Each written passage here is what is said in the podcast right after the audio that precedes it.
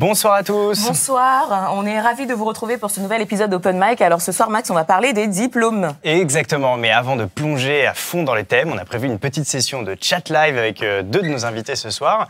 Dani Caligula, alors euh, on te connaît, bonsoir, on te connaît de, de YouTube. Rappelle-nous, euh, qu'est-ce que tu faisais sur YouTube? C'était quoi ta chaîne Euh, bah, ma chaîne, c'est Dani Caligula. Pendant 5 ans, j'ai fait de la vulgarisation de philosophie avec l'émission Doxa. Je aussi traité un peu d'actualité politique.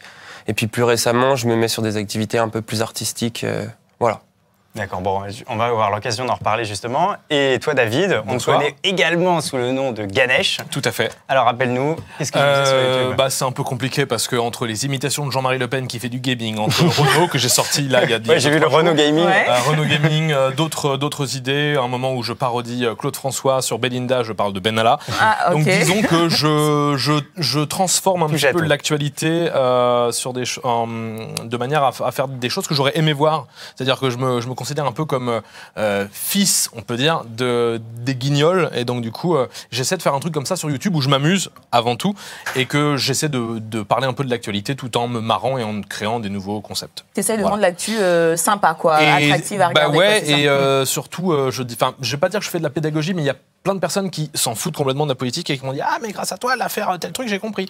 Donc du coup, malgré euh, le fait que eux ils soient pas dedans, grâce à une petite vidéo que j'ai pu faire, ils ont pu euh, apprendre quels étaient euh, les tenants et aboutissants de certaines choses, notamment Benalla. Et tu fais une émission sur Europe 1 aussi avec Tout à fait, R0. tout à fait. Tous les jours, je suis euh, de 16h à 17h sur Europe 1 avec Carn Zero et je, bah, je, je veux pas dire que je suis meneur de jeu, mais je, je fais des imitations, je, je, je co-anime quoi en fait. Voilà. Et donc euh, tout ça sans aucun diplôme. Alors justement, raconte-nous un petit peu ton parcours, comment, comment, qu'est-ce qui s'est passé? Alors en fait, en 2006, à l'époque, j'étais euh, j'étais en fac d'art plastique et je voulais absolument à l'époque devenir euh, dessinateur de bande dessinée. Et euh, un ami me montre comment on fait des, des enfin, co- comment on change l'audio sur une vidéo. Et donc à partir de ça, je commence à faire des petits détournements. L'époque où d'ailleurs Mosidor était devenu connu avec Bidit notamment. Et euh, moi à ce moment-là, euh, bah, j'apprends, je fais des, enfin j'utilise du coup euh, ce média pour mes imitations, notamment des imitations de euh, Fred et Jamie de C'est pas sorcier, des, des trucs qui marchent énormément. Et mon premier truc qui a marché, c'est une parodie de Matrix où je demande à Monsieur Anderson pourquoi il mange son caca. Le, le truc incroyable, mais en 2006, ça fait 20 000 vues, genre euh, Ouais, le truc. j'étais connu comme folie. ça. Voilà. Et euh, ce qui s'est passé un peu après, c'est que j'ai dû retourner à La Réunion, parce que je suis originaire de, de La Réunion, mais j'en reparlerai. Et euh, au bout d'un moment, euh, bah, je- j'ai un peu cherché euh, un emploi comme ça. Et un, soir, et un jour, ma mère me dit Hé David, euh, ils font un casting là pour, euh, euh, pour euh, être animateur radio sur cette radio. C'était Radio Festival à l'époque, qui est devenu euh, RTL. Et non pas RT France. RTL Réunion. Et bah, j'ai été pris comme ça en fait, via euh, toute ma, euh, comment dirais-je, tout mon entraînement de, de, de voix, d'imitation et tout ça. J'ai appris à poser ma voix moi-même. Et du coup, bah, je suis devenu euh, euh, animateur radio comme ça, sans aucun diplôme, alors que il était prévu que normalement, pour être animateur radio, il faut trois mois de formation. Moi, j'ai eu trois jours. Donc du coup, Tu ouais. t'es formé sur le tas. je me suis déjà dans une logique sur le tas, finalement ouais. pédagogique de par ce que tu faisais avec tes, avec tes bah, vidéos, en, en fait, via le. bah, non, je, parce que quand je suis devenu animateur radio, je suis vraiment devenu celui qui pousse les potards. Eh oui, c'était François Sur euh, euh, Radio Festival, tout de suite le journal des sports, tu vois. Et en fait, ça m'a permis aussi de me structurer aussi au niveau de, de la voix, de savoir comment poser, comment dire les choses, comment. Enfin, les choses non plus à ne pas dire en direct que j'ai pu dire des fois sans faire exprès parce que je voyais pas que le micro était allumé. Mais bon, là, je crois qu'il est allumé, c'est bon. Et, euh, et ce qui s'est passé justement, c'est que euh, tout, tout mon parcours est venu justement du fait que à un moment j'ai fait des vidéos sur internet et on m'a contacté grâce à ça. Euh, D'accord. Voilà. Et alors, du- euh, de ton côté, euh, Dany, on a Matt Leaf qui nous dit en tout cas, les diplômes ne sont ni garants de l'intelligence ni garants de la créativité. Toi, c'est un peu, euh, t'es un peu l'exemple vivant de ça, parce que tu as commencé des études de philo. Euh, et en fait, assez vite, tu as lâché pour euh, retourner à YouTube, mais tout en faisant de la philo, en fait. Bah, en fait, à la base, moi, dans mon parcours scolaire, euh, collège-lycée, j'étais même un peu. Je sais pas si on peut dire. Si, j'étais un cancre à une période vraiment où j'étais en- vraiment dessous la moyenne. Donc, euh, j'ai vécu un peu cette culpabilité de de pas être légitime, de pas euh, être Être à ta place. euh, voilà, de pas être à sa place et de, de me sentir idiot. En fait, Ah ouais. de me sentir réellement idiot parce qu'on s'en persuade. Normal, on nous dit euh, t'es nul, donc on, T'as des dit, bah mauvaises oui, notes, donc nul. forcément t'es Bah nul, voilà, c'est ça. Mm. Mais, euh, mais quand j'ai commencé à découvrir la, la philosophie de mon côté, en autodidacte, ça m'a permis de reprendre confiance en, en moi sur, euh, en me disant quand même c'est bizarre de lire de la philo à 15 ans, j'ai peut-être un souci dans ma tête. Et du coup, euh, bah, forcément, ça m'a ça m'a redonné un peu de, de confiance en moi à l'école. J'ai réussi à avoir mon bac euh, du coup comme ça. J'ai fait un bac L du coup. Mhm. Et j'ai réussi à avoir mon bac et je me suis dit bon bah autant continuer vu que la philo maintenant je maîtrise un peu. J'ai vraiment beaucoup travaillé euh, quand j'étais jeune. Je m'intéressais beaucoup à la philo. Et je me suis dit, vas-y, je vais faire ma, ma licence, euh, je vais essayer de faire une licence. J'ai eu une licence, mais après au master, j'ai arrêté, mais aussi parce que bah, j'avais ma chaîne YouTube et que je me suis dit que ça servait à rien. Et alors justement, ça c'est très intéressant parce que tu bossais déjà finalement pas mal euh, à côté. Et, euh, et en fait, c'est pas du tout quelque chose qui est passé euh, dans l'université française parce que on sait que les universités anglo-saxonnes sont assez friandes comme ça, Mm. des gens qui bossent à côté, qui sont assez industrieux et tout. Toi, pas du tout. En fait, ça a plutôt été une difficulté. Bah, moi, je pense que ça s'ajoute aux, aux inégalités sociales qu'il y a, en fait. Moi, mes parents n'ont pas d'argent. euh, pas beaucoup en tout cas, et du coup, euh, pouvaient pas spécialement. Alors j'avais le droit à une bourse, Mm. mais les bourses étudiantes en France c'est un peu complexe. C'est souvent quand on a des familles nombreuses, Il y a plusieurs enfants à la fac, voilà. maximum 400 ou 500 euros. C'est ça. compliqué, Donc, ouais. et Ouais, ça reste euh, côté, euh, vivre avec hum, tu euh. 400. Enfin, moi, j'avais 240. Hum, hum, c'est vivre avec 240 euros par mois quand il faut tout payer. Donc, son téléphone, c'est indispensable. Son logement en crous et tout. Ça, très vite, on n'a plus rien. Donc, moi, je travaillais à côté en tant que caissier, déjà. Et rien que ça, ça, ça fatigue parce qu'on bah, n'a pas de vacances puisqu'on travaille pendant ses vacances pour faire ça, donc on a de la fatigue, il y a des trucs. Déjà, ça aide pas, on va dire, à se concentrer et à croire sur ses études. Là où des élèves plus avantagés, c'est-à-dire les parents leur payent leur appartement, ils ont un peu d'argent de poche, ils peuvent se faire des week-ends. Déjà, ça, je pense, ça aide à simplement réussir ses études. Et puis oui, effectivement, en master, je me suis un peu embrouillé. euh, parce que moi, je, j'ai- comme j'avais là mon, mon taf de vidéo qui me prenait aussi beaucoup de temps, je- j'allais en seconde session sur certains examens. Mhm. Et certains profs étaient d'accord avec ça, mais ils respectaient beaucoup, surtout qu'ils voyaient que je faisais, je travaillais dans des trucs un peu audiovisuels ou quoi, et donc que ça demande du temps. Et d'autres, euh, par contre, euh, enfin une fois, ça m'est arrivé, ouais, quelqu'un qui m'a dit. euh, oui, euh, bah non, mais quand on travaille à, à côté de ses études, Ouais. bah, il faut bien prévoir. euh, c'est normal. Et il me l'a dit avec son gros costard. Et... Ouais, bah, on va, on va reparler de tout ça en parler. détail. on va parler de tout ça en détail. Donc, on retrouve tout de suite nos deux autres invités. Vous restez avec nous. Et on va parler donc du coup des diplômes et on va se demander si c'est une arnaque ou si ça sert vraiment à quelque chose. Restez avec nous. À tout de suite. Il faut faire de la philosophie quand même, euh, c'est important. euh, Je pense qu'on serait pas dans ce monde-là si les gens faisaient plus de philosophie. Mais là, ça- niveau emploi, c'est assez tragique.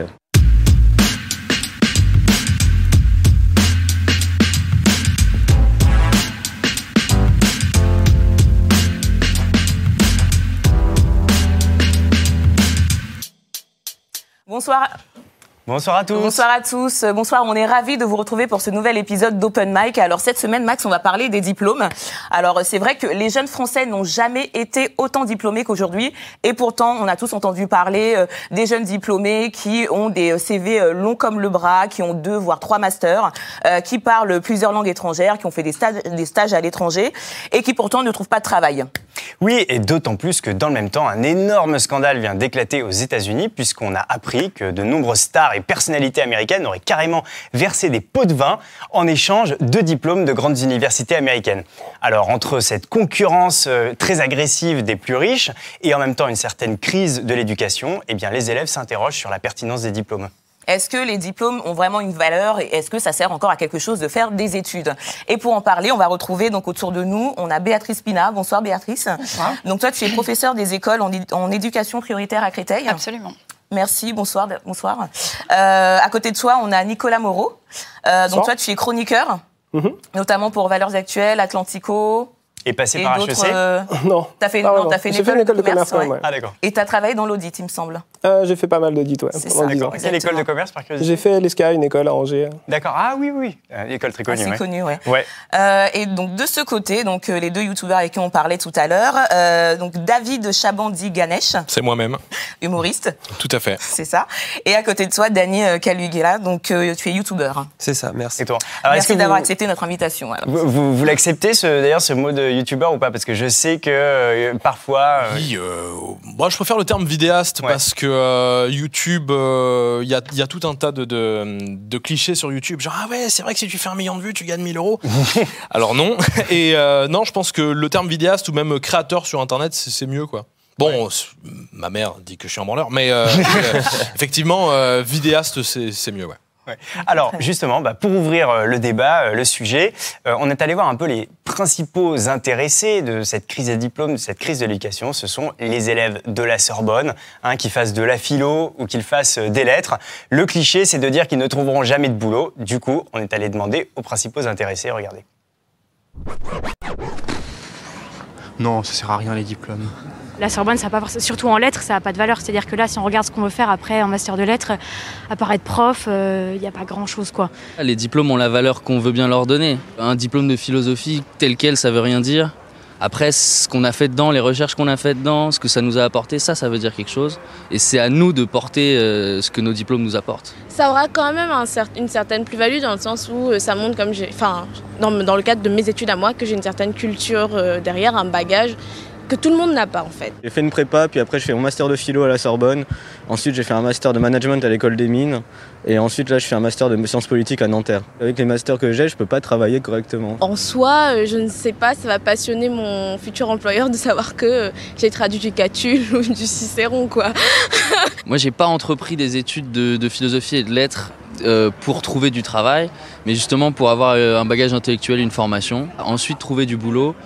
Euh, moi, j'ai envie de dire que c'est pas la fac qui te le permettra. Pour être prof, en tout cas, c'est vrai que c'est surtout le réseau qui fonctionne. C'est d'ailleurs ce que mes tuteurs de stage me disent euh, tous. Oui, c'est vraiment c'est un petit monde, euh, l'enseignement, donc euh, on, se re- on se retrouvera forcément à un moment ou à un autre. J'ai eu mon, mon stage à la mairie de Paris grâce au réseau. Et c'est aussi grâce à mes études parce que je faisais ce master-là au bon moment. Donc euh, les deux sont concomitants je pense. On n'est pas égaux devant le, devant le monde du travail parce que je, enfin, je vois beaucoup à Paris, c'est euh, c'est le père de tel que je connais dans telle entreprise qui va me placer. Je veux pas dire qu'il n'y a que le réseau, si t'es bête, t'auras rien. Je dirais c'est euh, la volonté euh, de faire marcher le réseau, d'utiliser les outils des études, de euh, trouver une bonne idée aussi. Et il y a de la place pour tout le monde. Donc bougez vos culs et ça va ça va bien se passer. Alors, euh, Béatrice, est-ce que c'est ce que tu dis à tes élèves Il faut se bouger le cul, en fait? C'est ça qui compte le plus? Ou ça suffit pas pour faire des bonnes études? Oui, moi je pense que c'est pas uniquement une responsabilité individuelle, il y a aussi une responsabilité euh, de l'institution. Moi je suis enseignante euh, en CP, je vais pas dire à mes élèves de 6 ans, euh, allez, euh, voilà, tout, tout, tout, tout dépend de toi. Moi, en tant qu'enseignante, euh, je suis là pour les amener à apprendre des choses. Euh, on a un programme, euh, etc. Je suis là pour leur apprendre à lire, euh, mais aussi à se former euh, en tant que citoyen. Euh, ce qui revient beaucoup ici, c'est quel est le rôle de l'école finalement. Est-ce que euh, l'école est là euh, pour former euh, des citoyens euh, ou simplement pour former des, fu- des futurs travailleurs qui seront, euh, voilà, qui seront euh, embauchés par des entreprises? En fait, ça apparaît, euh, moi, ça m'apparaît vraiment euh, important dans les témoignages euh, qui sont là. Et toi, Nicolas, qu'est-ce que ça t'inspire, euh, ce qu'ils disent, euh, ces étudiants Euh, Est-ce qu'il faut, euh, comme on disait tout à l'heure, se bouger alors oui, un petit peu se, plus oui, il faut se bouger dans le sens où on, pourrait, on- ouais, on pourrait dire que la, la- la- la réussite dépend de trois facteurs.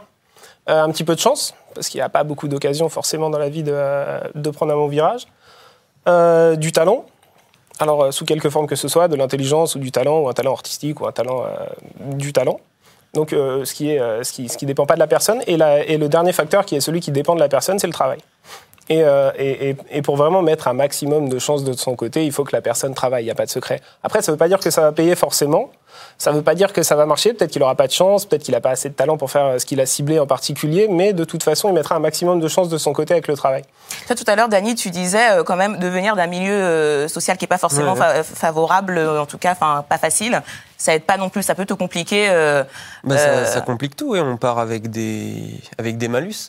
En fait, moi, ce qui est intéressant dans mon parcours scolaire, c'est que bon, moi, je suis né dans le 94, donc j'ai vécu dans le 94. J'étais dans un HLM un peu tranquille, hein, c'était pas non plus, faut pas s'imaginer. euh, Parce que souvent, quand on dit ça, les gens s'imaginent des trucs, des favelas. le ghetto, voilà. non, c'est pas ça, c'est c'est tranquille. Mais par contre, au niveau de, des, des collèges, euh, bah, c'est des collèges quand même de. C'est pas les meilleurs collèges de France, mais quand même, bah, il y a des profs, il y a des gens qui essayent de bien faire, d'autres qui font un peu moins bien. Et moi, j'avais des notes assez moyennes, et à l'école, globalement, on me disait que. Oui, j'en foutais pas une et que du coup, j'irais pas, pas très loin. Parce que c'est vrai que moi, je préférais m'intéresser à Naruto qu'au cours. Et je me disais, ouais, bah oui, je suis foutu, je préfère m'intéresser à Naruto. Tout le monde me dit, mais tu sais dans quelle réalité tu vas après derrière Ça va pas le faire. Et, euh, et je me suis retrouvé après au lycée. Là, c'était vraiment le lycée Georges Brassens. D'ailleurs, pour l'anecdote, euh, il a été euh, fermé parce qu'il y a de l'amiante. voilà.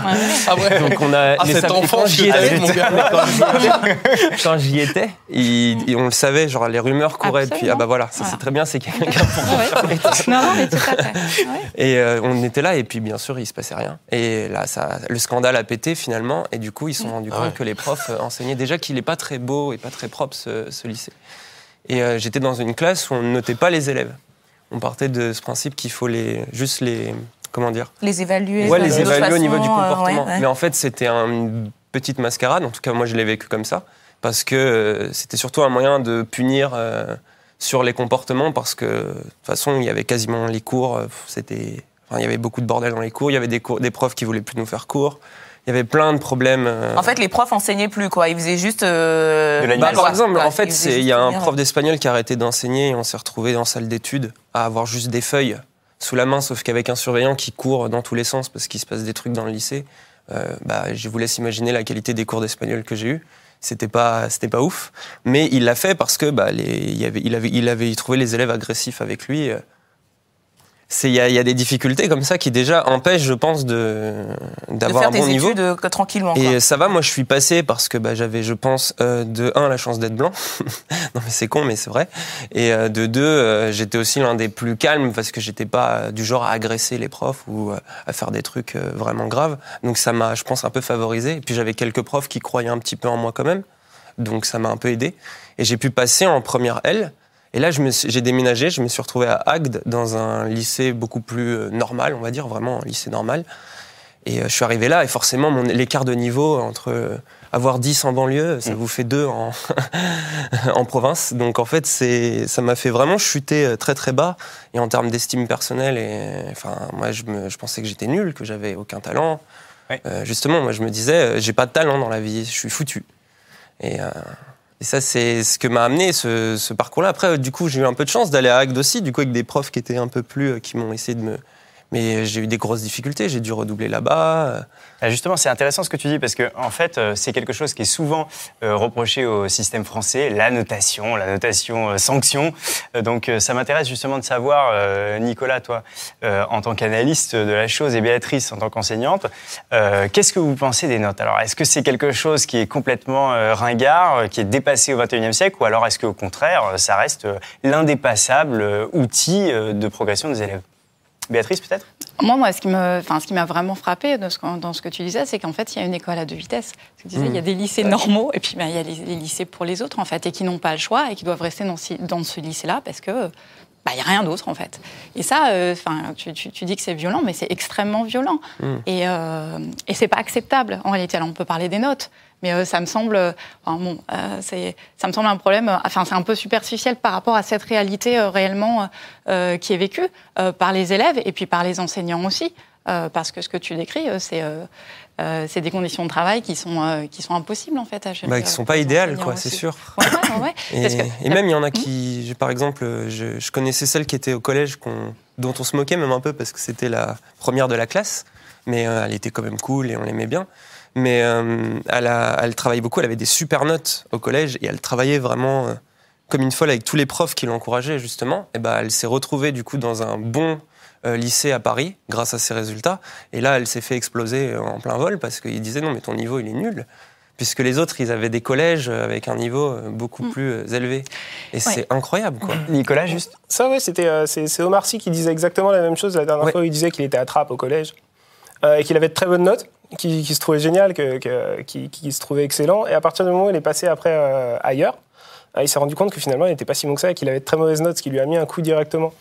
Euh, ce qui nous fait dire que c'est pas rendre service à- aux élèves que de faire une école à deux vitesses, même en termes d'exigence. Enfin, après, il y a- y, y toutes les problématiques d'école à deux vitesses euh, sur euh, les moyens, sur, euh, sur les profs, sur l'absentéisme, etc. Des problématiques qui sont propres à l'éducation nationale, mais il y a aussi des problématiques qui sont propres au, au, euh, au collège eux-mêmes, aux, aux écoles elles-mêmes, dans le sens où on est moins exigeant avec certains qu'avec d'autres. Et en fait, c'est pas rendre service aux gens que d'être moins exigeant avec les uns euh, et, euh, que par rapport aux autres. Donc c'est euh, vraiment un sujet à retenir puisque finalement, euh, bah, c'est- un bon exemple. Ça t'a pas rendu service finalement quand, quand dans ton premier collège, ils te mettaient des notes pas trop mal.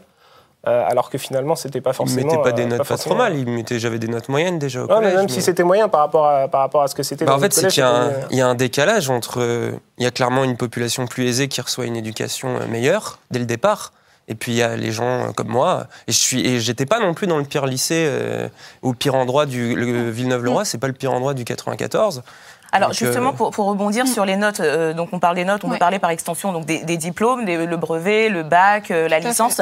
Euh, est-ce que c'est des atouts qui sont décisifs en fait dans la vie professionnelle ou est-ce que finalement c'est juste des rites de passage, euh, euh, enfin peut-être un peu désuets euh, Et est-ce qu'on peut peut-être imaginer euh, d'autres modalités de formation qui prendraient en compte euh, bah, toutes les euh, toutes les, euh, les conditions dont vous avez parlé tout à l'heure et peut-être aussi en compte les aspirations euh, individuelles, les compétences des uns et des autres? Oui, moi je vais revenir justement euh, sur le baccalauréat. En fait, il y a une réforme qui est à l'œuvre actuellement euh, du, baccalauréat, une grande réforme qui va, qui va entrer euh, en, là en, application, et en fait qui va complètement figer ce que tu es en train de dire. C'est-à-dire que ce sera un baccalauréat à la carte. Il y aura beaucoup de contrôle continu, donc les notes qui seront mises par les enseignants compteront énormément euh, pour le bac. Ce ne sera pas une, euh, un examen final. Euh, Dans l'examen final du baccalauréat euh, actuellement, euh, ce sont des copies anonymes. Donc tout le monde est noté de la même façon, peu importe de l'endroit du lycée d'origine euh, d'où vous venez.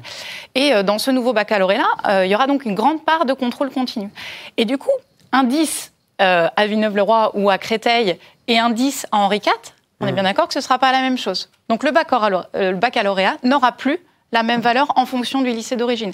Et là, finalement, euh, bah, ça, euh, ça, ça ancre complètement euh, tout, tout ce que tu dis, tout, cette- le fait qu'il y ait une école à deux vitesses.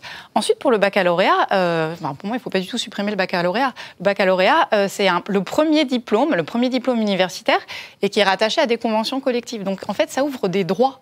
Le baccalauréat, voilà.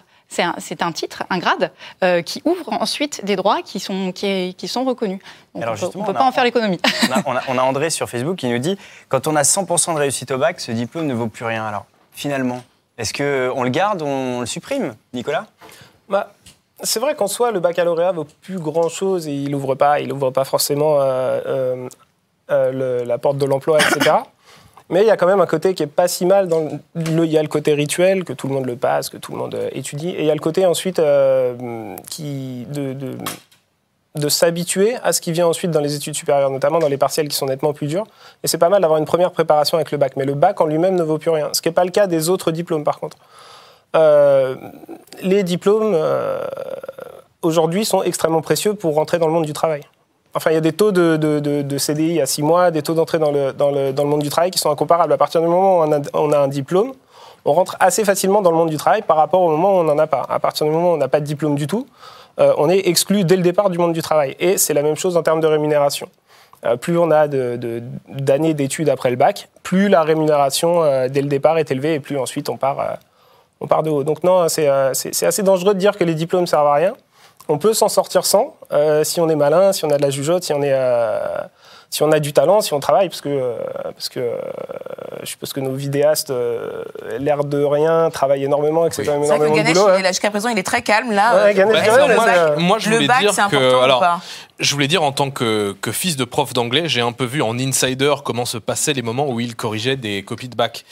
Et du coup, je peux vraiment vous dire que à un moment, à un moment, c'était ah là là, euh, il y en a marre, il faut qu'on remonte les notes de 0,5 points. Ça, ça genre en 99.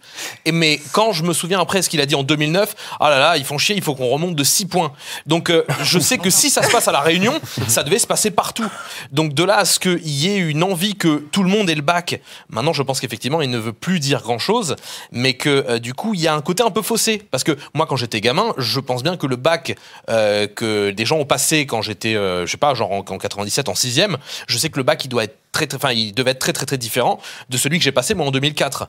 Donc rien que ça, il y a eu un changement. Encore là, il va changer. Moi, j'ai un fils qui a, qui a 7 ans. Je sais même pas s'il va peut-être pas le passer en réalité virtuelle ou je sais pas quoi. Ça n'arrête pas de changer tout le temps. Et je pense que le bac devrait rester quelque chose, comme tu disais tout à l'heure, quelque chose de, de un, symbole, un rituel qui devrait être immuable dans un certain sens au- sur, le, sur le fait qu'il faut le passer. C'est comme ça que vos parents l'ont passé, comme ça, euh, quand tes parents te parlent et, qu'ils savent que tu as fait le bac, bah, tu sais que tu as fait la même chose que tes parents aussi. Et je trouve malgré tout que ayant vécu ça, de, voir mon père s'énerver euh, sur des copies sur lesquelles il fallait remettre 5 ou 6 points, même, même une fois ils ont dû augmenter toutes les moyennes de, de, de 8 points ou je sais pas quoi c'est ça biaise un peu mon propos parce que justement j'ai vu très très jeune finalement que ah mais en fait les notes c'est donné par des gens ouais en fait le gars il peut donner un point comme ça s'il a envie donc finalement j'ai un peu vu très très tôt à quel point ça voulait pas dire grand chose Donc là, en gros, aujourd'hui, on dit que le bac, on le donne à tout le monde. Et pourtant, bah, c'est, je crois que c'est 80% des, gens, des élèves qui l'ont. Les 20% euh, qui l'ont pas, ils sont quoi? Ils sont bêtes, ils sont, ils sont paresseux, ils sont Béatrice. Ah, certainement pas. voilà. Et puis, euh, Explique-nous ouais. quand même, donne- Ouais. donne-nous ton avis de prof là-dessus. profil ouais, c'est- oui. et, et puis, il y a 150 000 euh, jeunes qui, chaque année, euh, quittent le système scolaire sans aucun diplôme. Voilà, c'est- le décrochage scolaire, c'est aussi une réalité. Donc, bien sûr que non, ils sont pas bêtes. Alors, Euh, justement, toi qui es on sur le terrain, ouais. c'est quoi le, le- le profil, justement, euh, du décrocheur En fait, c'est quoi. Est-ce qu'il y a des patterns? j'ai te J'ai du mal à comprendre qu'il y a des gens Non, qui mais- ne puissent pas avoir le bac aujourd'hui, c'est ça en fait. Non, mais c'est- c'est vraiment intéressant. euh, C'est quoi en fait le profil de ces jeunes euh, qui euh, bon, qui n'ont pas le bac, les 20% qui n'ont pas le bac, alors qu'il est censé être donné à tout le monde Mm. C'est quoi leur profil? Alors, moi, je ne pense pas qu'il soit donné à tout le monde.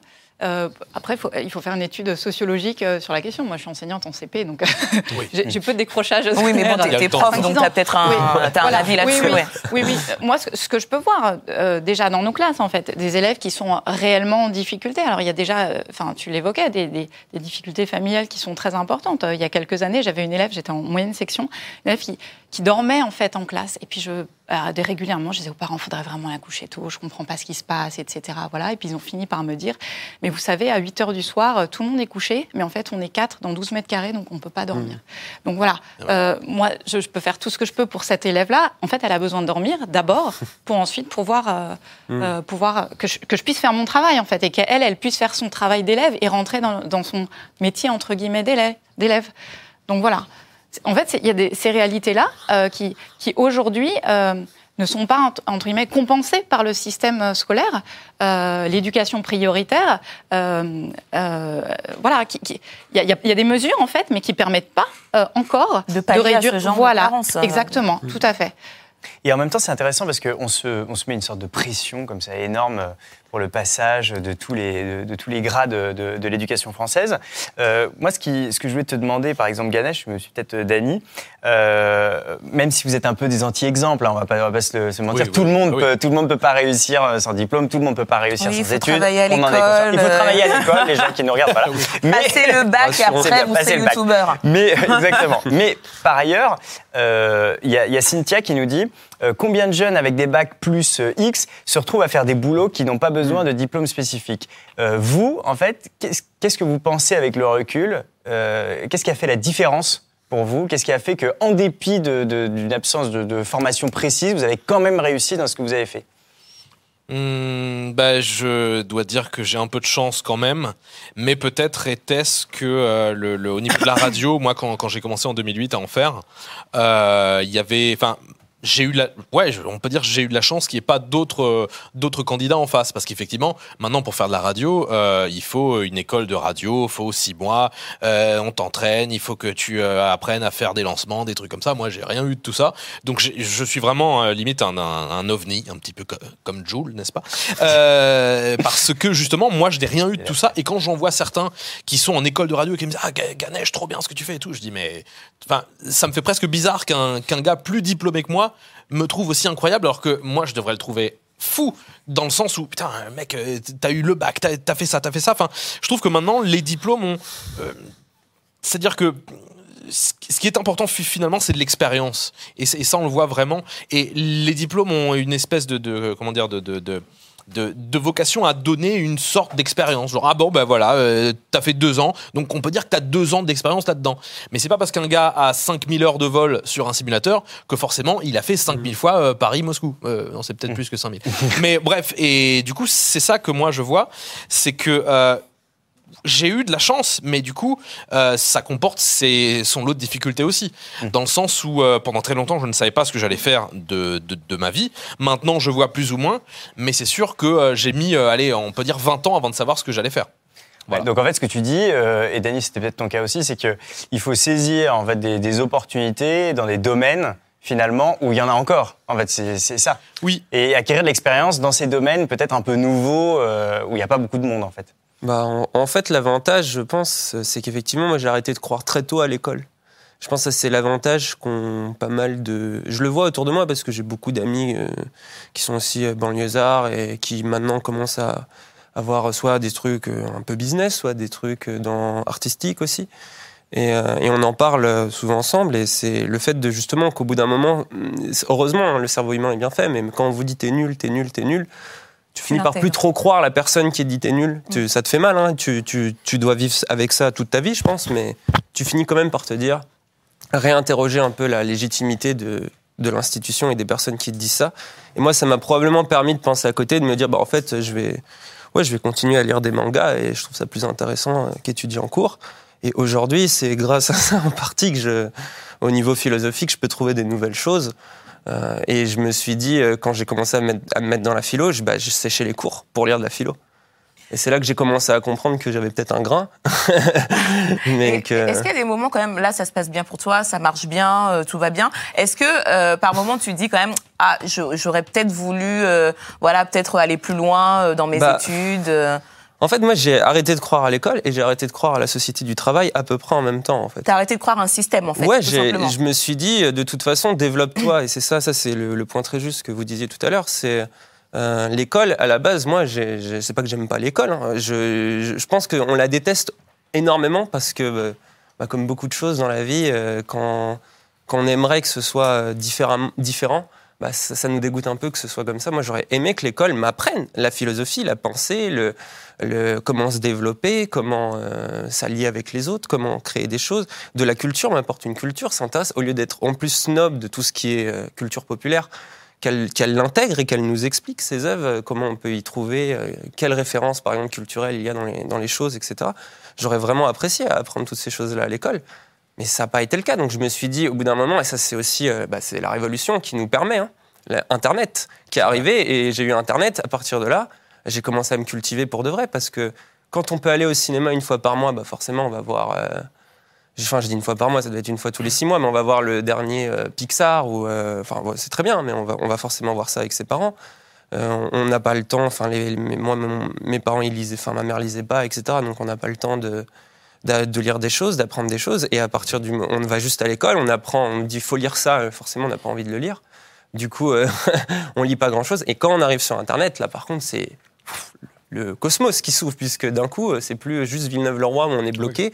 C'est euh, C'est autre chose que le CDI du lycée voilà. euh, Georges la Brassens. culture ouais, c'est asiatique, la culture américaine, euh, on, on peut, on tombe sur des trucs complètement fous et on lit, Ah. on lit, on s'informe et on s'informe. La justement, alors il y, a des- il y a des chiffres de, de Pôle Emploi qui ont été publiés l'année dernière, donc en 2018, et qui disent en fait que les informations regardées sur le CV euh, prioritairement en fait par les employeurs, c'est euh, en premier l'expérience dans un métier, les, comporte- les compétences comportementales. Donc c'est ce que tu disais, le comportement, comment on, on arrive à gérer euh, voilà le- la vie avec euh, les gens autour de nous, et euh, la variété des expériences professionnelles. Et en fait, les diplômes arrivent en septième position. Donc en fait, est-ce que, euh, Béatrice, te poser la question, est-ce que l'école euh, finalement euh, apprend ça euh, aux jeunes euh, Est-ce qu'on leur apprend euh, effectivement à savoir euh, vivre euh, avec les autres, euh, à savoir, euh, euh, enfin, à avoir des, des, des compétences comportementales? Avant de leur dire que c'est le diplôme qui va compter D'ailleurs, pour l'anecdote, euh, Jean-Michel Blanquer dit régulièrement euh, que les, les choses les plus importantes que transmet l'école, c'est lire, écrire, compter, respecter autrui. Est-ce que c'est respecté dans l'éducation française à l'heure actuelle? Alors voilà, il y a beaucoup de choses en fait euh, que, que vous dites. Euh, c'est justement c'est intéressant. Il appelle ça les savoirs fondamentaux lire, écrire, compter et respecter autrui. En fait, quand on regarde Adam Smith, quand on lit Adam Smith. euh, on voit que c'est exactement la même chose. Mais alors, à quoi sert l'école En fait, on revient toujours à cette question-là. À quoi sert l'école? Est-ce que euh, qu'est-ce que c'est que ces, compétences comportementales? Est-ce que c'est celles qui sont euh, attendues par un employeur? Est-ce qu'on cherche à euh, créer de futurs employeurs, de futurs employés qui s'intègrent Pardon, pa- pardon. Est-ce qu'on cherche à former des futurs employés qui s'intégreront bien dans une entreprise, dans un monde libéral? Ou est-ce qu'on cherche à former euh, des citoyens éclairés qui prendront toute leur place dans, leur, euh, dans la société, qui sauront trouver des informations sur Internet, qui sauront décoder euh, ce qu'ils trouvent, qui sauront l'analyser, etc. En fait, ce sont ces deux projets différents de l'école que vous, que vous exposez là. Je pense, je pense pas ouais, que ce soit deux projets différents en fait. À partir du moment où on apprend aux gens à, se débrouiller, ils peuvent après, euh, comme tu l'as fait en fait, aller chercher, euh, aller chercher par eux-mêmes. Euh, et on peut concilier les deux, c'est-à-dire former des gens qui sont bons dans un métier, qui vont se retrouver du coup euh, avec un travail, qui vont se retrouver bien payés, qui seront euh, indépendants financièrement. Et à partir du moment où ils seront indépendants financièrement et qu'ils auront l'esprit euh, libre de, des- euh, des, des problématiques matérielles, ils pourront après aller se cultiver, aller faire des choses à côté, des choses le soir, plus de voyages, plus de sorties. Plus... Enfin, il y a vraiment une corrélation entre les deux. À partir du moment où, où on a appris un métier, à partir du moment où le diplôme nous a permis de trouver le premier et ensuite d'acquérir l'expérience professionnelle, alors là, oui, on peut s'épanouir sur d'autres aspects. Mais on Donc toi, pas toi tu dis forcément. qu'il faut euh, d'abord être à l'aise financièrement avant de pouvoir euh, Bah, réfléchir. Pas forcément euh, financièrement, mais au moins oui, c'est c'est- enfin, c'est la pyramide de Maslow. Après, on a des besoins primaires, il faut qu'on ait un toit, il faut qu'on mange. À, par- à partir du moment où ça s'est fait. vie, c'est ça c'est ça. Non mais Dani ça, ça a le bon côté, c'est, euh, c'est- ça t'enlève, euh, ça t'enlève pas mal de soucis euh, Bah de oui, ton esprit et ça te permet après, du coup, à partir du moment où ça c'est, c'est verrouillé, bah, d'aller, d'aller vers les autres étages, vers l'accomplissement de toi, etc. Donc, donc plutôt, Mais, plutôt qu'un ouais. diplôme, des revenus alors. Mais alors, si si on, si on bah, attend ça, en y a- fait, y le a diplôme même, euh, permet de, permet de lancer la, la mécanique des revenus dans le sens où euh, le diplôme permet d'avoir en général un stage et à la fin du stage d'avoir un emploi. Et à partir du moment où on a eu le premier emploi et les fameux 3 ans ou 5 ans d'expérience qui sont bloquants euh, pour tout le reste, bah, à partir du moment où on les a, c'est parti, on est sur les rails. Mmh. Mais le problème, c'est vraiment de- euh, dès le départ, euh, si, si on prend un faux départ au niveau de la carrière, pour le rattraper, c'est mais le faux compliqué. départ, il peut être de naissance. Non, il est de naissance de toute façon. Mais Ouais, après, il encore, faut, il aujourd- faut, encore euh, aujourd'hui, alors que je suis aujourd'hui producteur, réalisateur, auteur et monteur de ma propre série, je suis sans logement. ouais, mais c'est Parce pas que un- Paris, c'est Paris. Mais c'est et que pas- c'est impossible si on n'a pas de garant, parce que ses parents sont morts. Ah, mais c'est différent, c'est pas on un peut faux pas, départ on de peut pas s'installer. Et, c'est pas, et je travaille. hein. Non, non, mais j'entends bien, mais. a a- c'est pour ça qu'il y a, il y a cette hypocrisie, clairement. Qui est- et là, c'est là où je suis vraiment d'accord euh, avec vous, c'est qu'il y a cette hypocrisie. Dès le départ, il faut déjà être un peu serein financièrement. Et pour réussir ses études, on, en- on l'évoquait tout à l'heure, mais pour réussir ses études, moi, le fait de devoir travailler en- à côté en tant que caissier, puis après dans ma propre activité, mais bon, ça c'était aussi mon choix, m'empêchait derrière de, de pouvoir être tout le temps présent à la fac, de pouvoir faire tous les trucs à la fac. Alors heureusement, moi je m'en foutais un peu, mais je sais qu'il y avait des gens à côté qui comptaient sur leur diplôme parce qu'ils voulaient vraiment euh, aller quelque part et qui étaient sérieux, mais qui cumulaient des emplois McDo, des trucs, donc des gens épuisés au possible. Euh, d'une fatigue et du coup bah, ça leur faisait parfois rater leurs objectifs de peu surtout dans des filières genre médecine des filières où il y a des, un palier de personnes quand on est un peu plus aidé et aisé c'est plus simple Il n'y a, même pas que ça, en fait. C'est-à-dire que faut sauter de l'esprit que, euh, que, la vie est totalement juste. Quoi. On n'est pas tous égaux. Euh, Il y a des gens qui vont naître extrêmement intelligents, extrêmement doués. Il y a des gens qui vont naître extrêmement bons pour comprendre ce qu'on leur explique, etc. Il y a des gens qui vont naître avec un autre type d'intelligence qui fait qu'ils vont pas forcément être très bons à l'école, qui vont être très bons dans d'autres choses. Euh, on n'est vraiment pas égaux. Et à partir du moment euh, où on a accepté qu'on n'est pas forcément euh, nés euh, tous pareils, il faut grimper l'escalier. En général, on parle d'ascenseur social, vous savez, mais l'ascenseur, c'est une mauvaise image dans le sens où l'ascenseur, on rentre dedans, on se met les mains dans les poches, on attend et hop, ça monte tout seul, on fait rien. En vérité, c'est plus un escalier social qu'il faut monter et plus on part d'en bas, plus il faut faire d'efforts pour grimper. Plus on part d'en haut, plus c'est tranquille pour grimper. Et plus on veut monter haut, plus il faut faire d'efforts.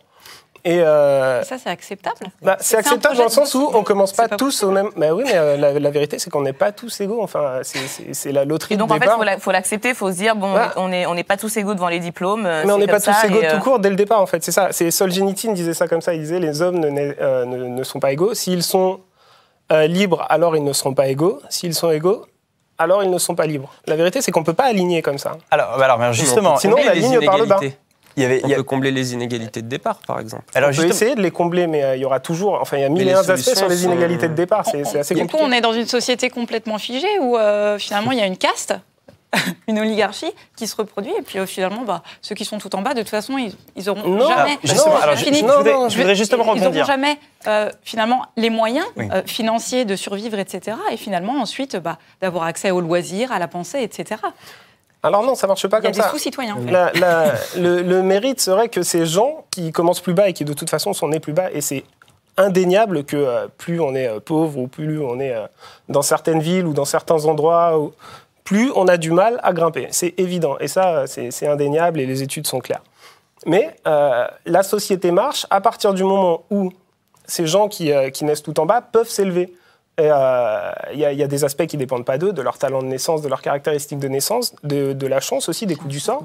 Mais il y a des aspects qui dépendent d'eux. Et euh, pour mettre un maximum de chances de leur côté, il faut que plus ces gens travaillent, plus ces gens s'investissent, plus ça paye. Alors justement, il y, a un- il y a un fait moi que je veux que je veux présenter à votre à votre sagacité euh, parce que euh, je ne sais pas si vous connaissez euh, l'existence de ces prépas privés qui se multiplient euh, à l'heure actuelle. Euh, pour n'en citer qu'une, par exemple, IPSUP, mais il y en a, il y en a plein d'autres. Euh, bah, c'est incroyable de voir qu'en fait ces prépas n'existaient pas euh, il y a 20-30 ans et euh, aujourd'hui elles proposent comme ça des accompagnements scolaires euh, pour les gens qui ont de l'argent en fait, hein, pour les riches, en, en peu de mots, euh, pour à peu près tous les types tous les types de diplômes, de grades que vous voulez. façon, Plus le nom est compliqué, plus le truc est cher. Exactement. Alors là, ben, je vais vous donner un exemple très précis, du coup, que je suis allé voir sur Internet. Euh, par exemple, si vous voulez être admis à Sciences Po Paris, vous avez une prépa spécifique, 3200 euros l'année. Voilà, ce qui évidemment est un peu inédit dans le système français parce qu'on n'est pas habitué à payer des gros chèques comme ça pour l'éducation.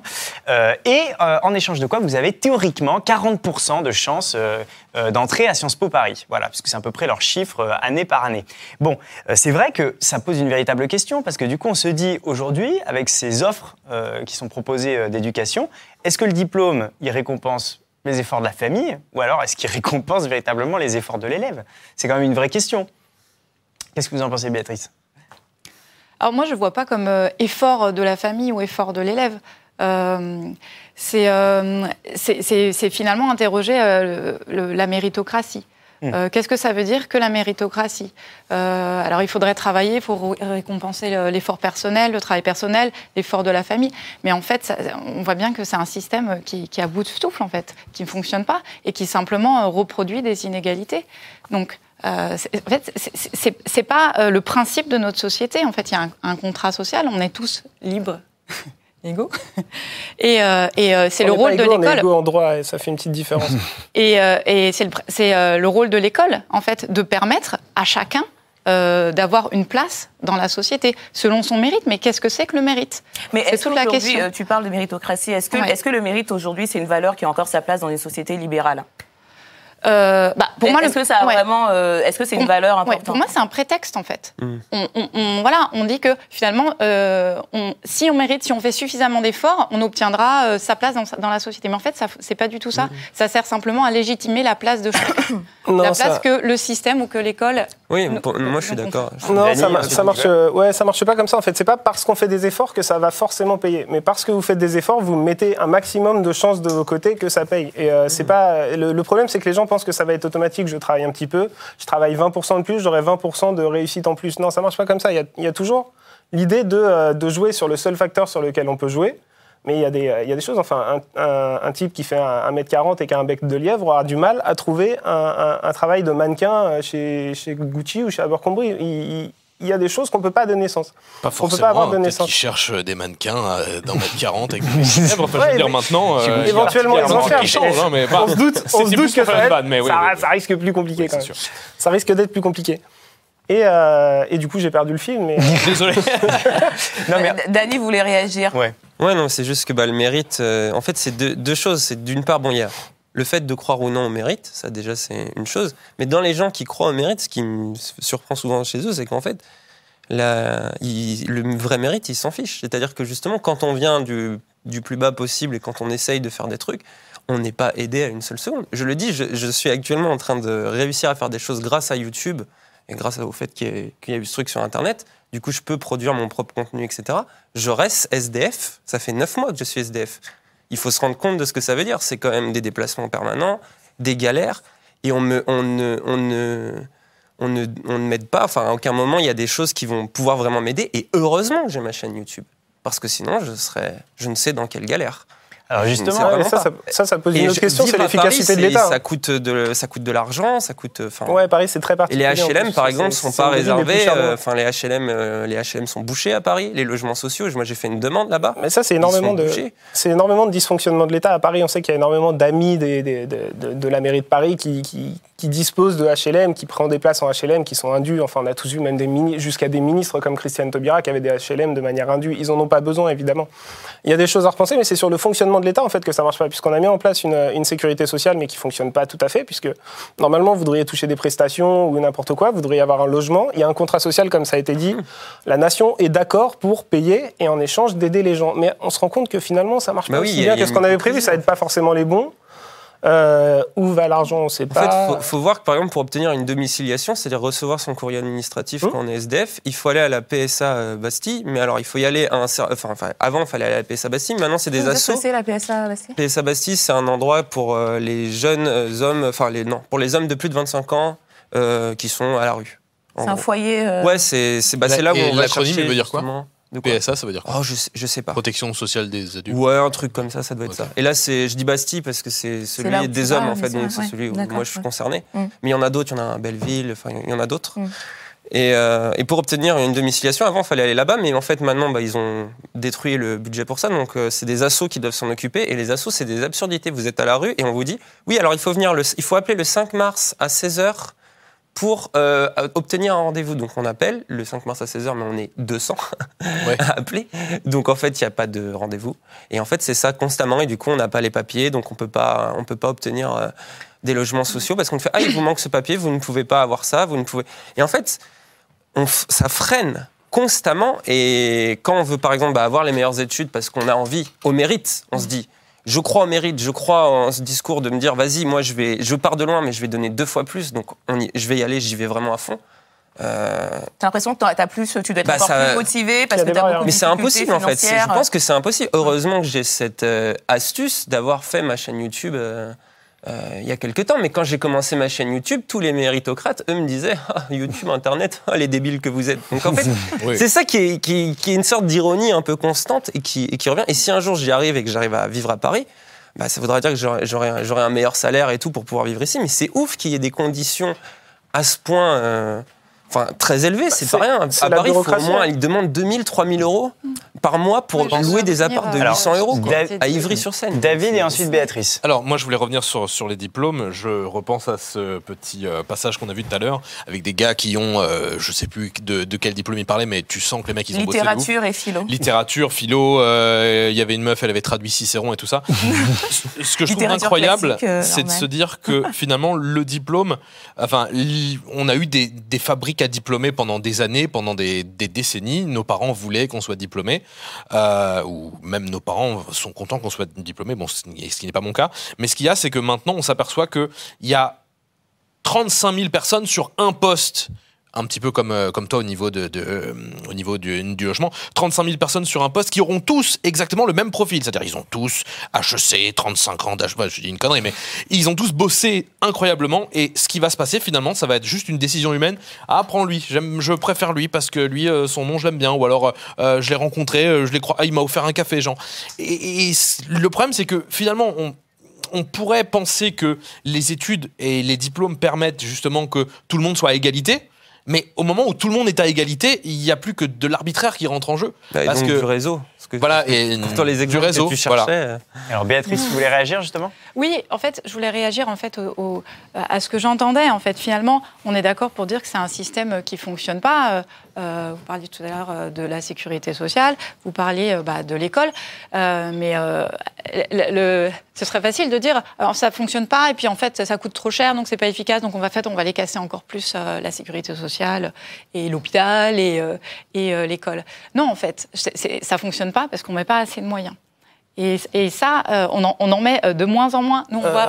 Ouais, non, ouais, non, mais je sais qu'on va pas être d'accord dessus. Non, on n'est pas Mais, d'accord euh, voilà, voilà, on va pas être d'accord. Je pense que on- on- que on va laisser finir. Je parle pas Oui. de- de- d'impôts. Euh, je parle simplement. euh, Est-ce qu'on met euh, toutes les conditions possibles à nos élèves pour qu'ils réussissent? En réalité, non.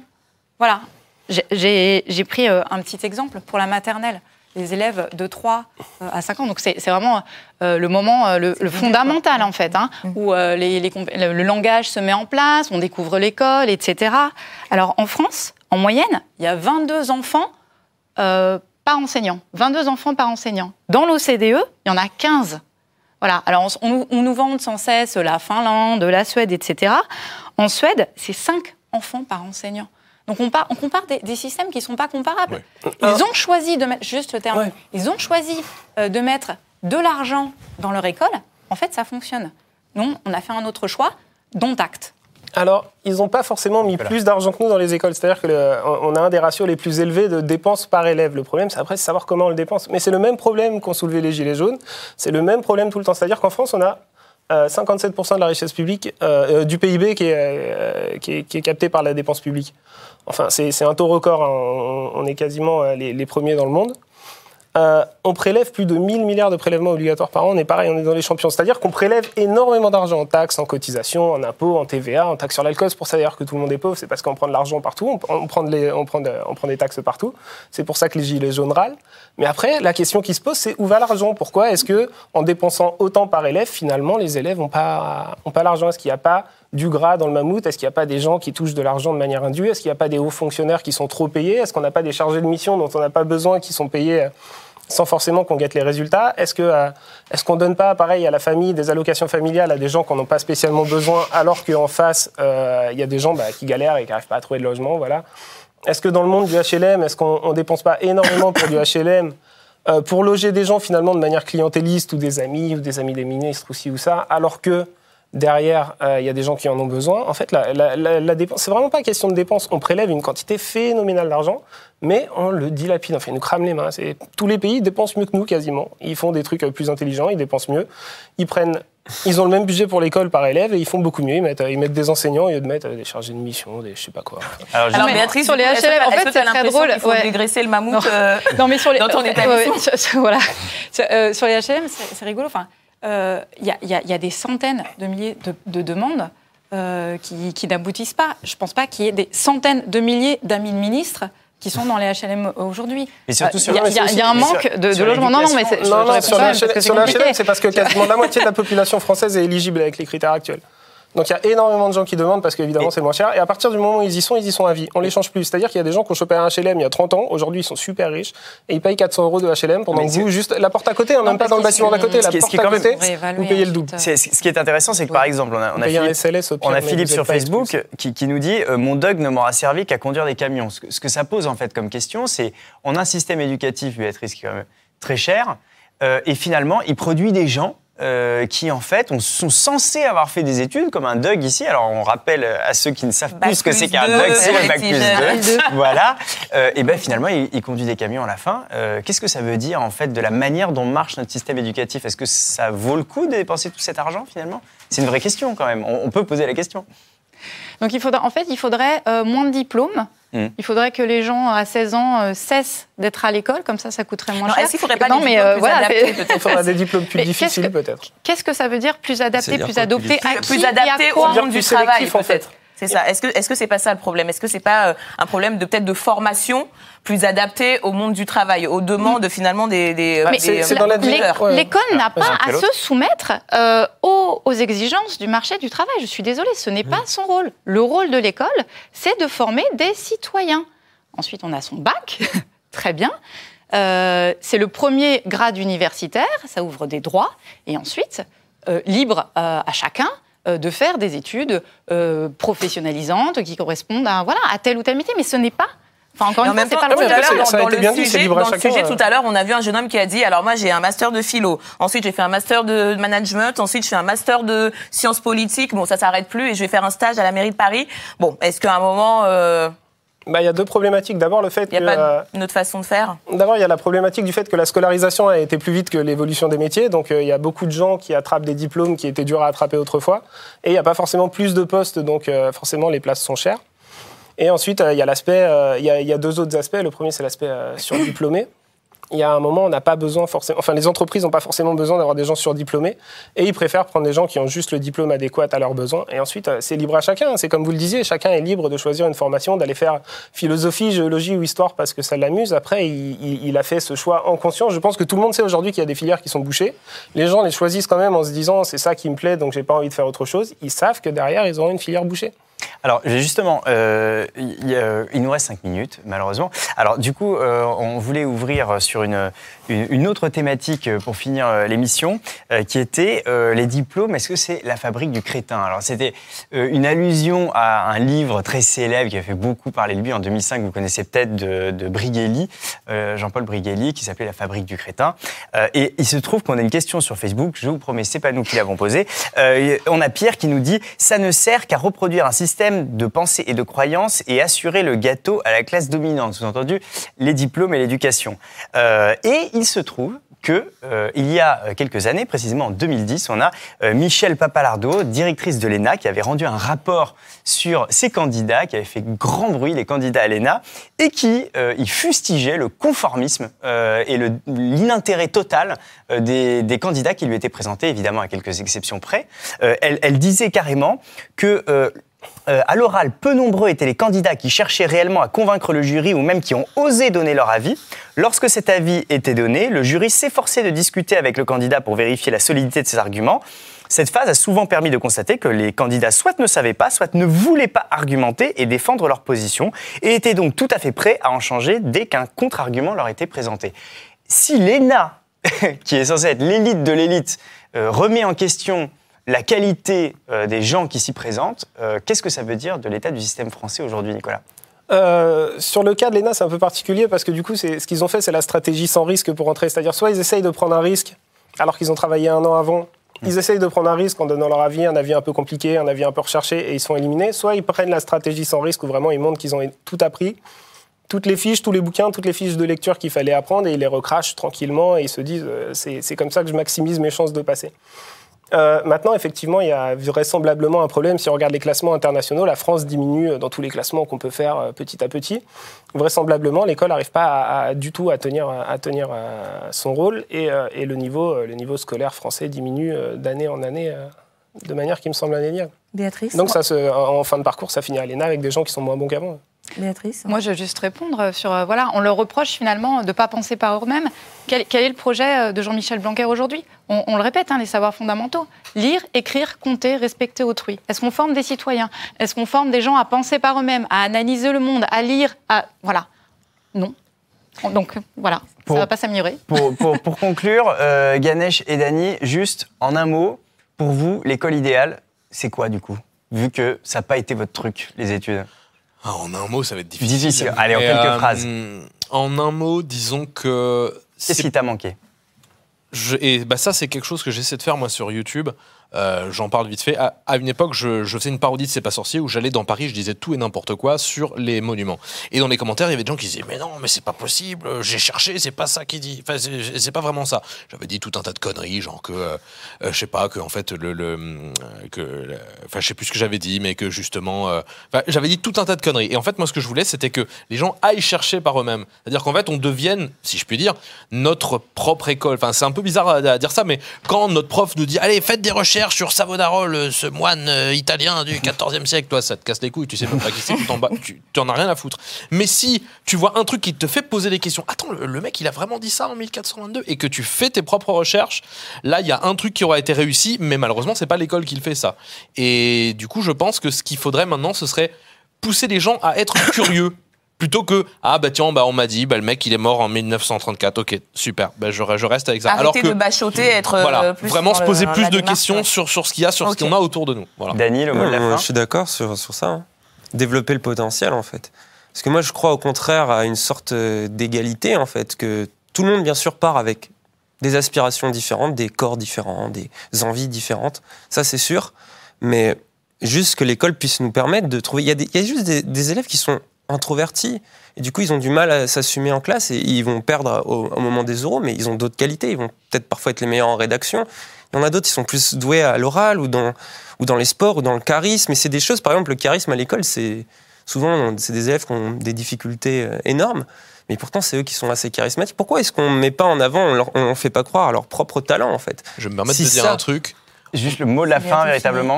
On est quand même dans une société qui va vraiment mal quand un enfant qui travaille bien, on le traite d'intello et on se fout de sa gueule. Ça, c'est quand même un truc. Donc toi, euh, Dani, tu dis il faut que l'école accepte tous les élèves dans leur diversité, en fait. quelque Ouais, c'est ça, et qu'elle les encourage justement à, à se développer, à penser, à comprendre comment son cerveau marche, son corps, à comprendre comment les autres fonctionnent, la société fonctionne. Justement, trouver de l'argent et des choses comme ça, c'est réservé à une élite qui l'apprend quelque part. Les autres ne l'apprennent pas. Et c'est ça qui, est, qui, je pense, est la chose à corriger si on veut avoir une, bah, une, une école plus juste, plus égalitaire, je pense. Bref, développer une école, comme le disait Montaigne, avec des élèves à, la tête bien faite plutôt que bien pleine. pleine, C'est alors. sur ce joli mot qu'on va finir du coup cette émission. Euh, on vous encourage à continuer le débat sur les réseaux sociaux sur le hashtag RT Open Mic et on vous retrouve la semaine prochaine. Merci et à la semaine prochaine.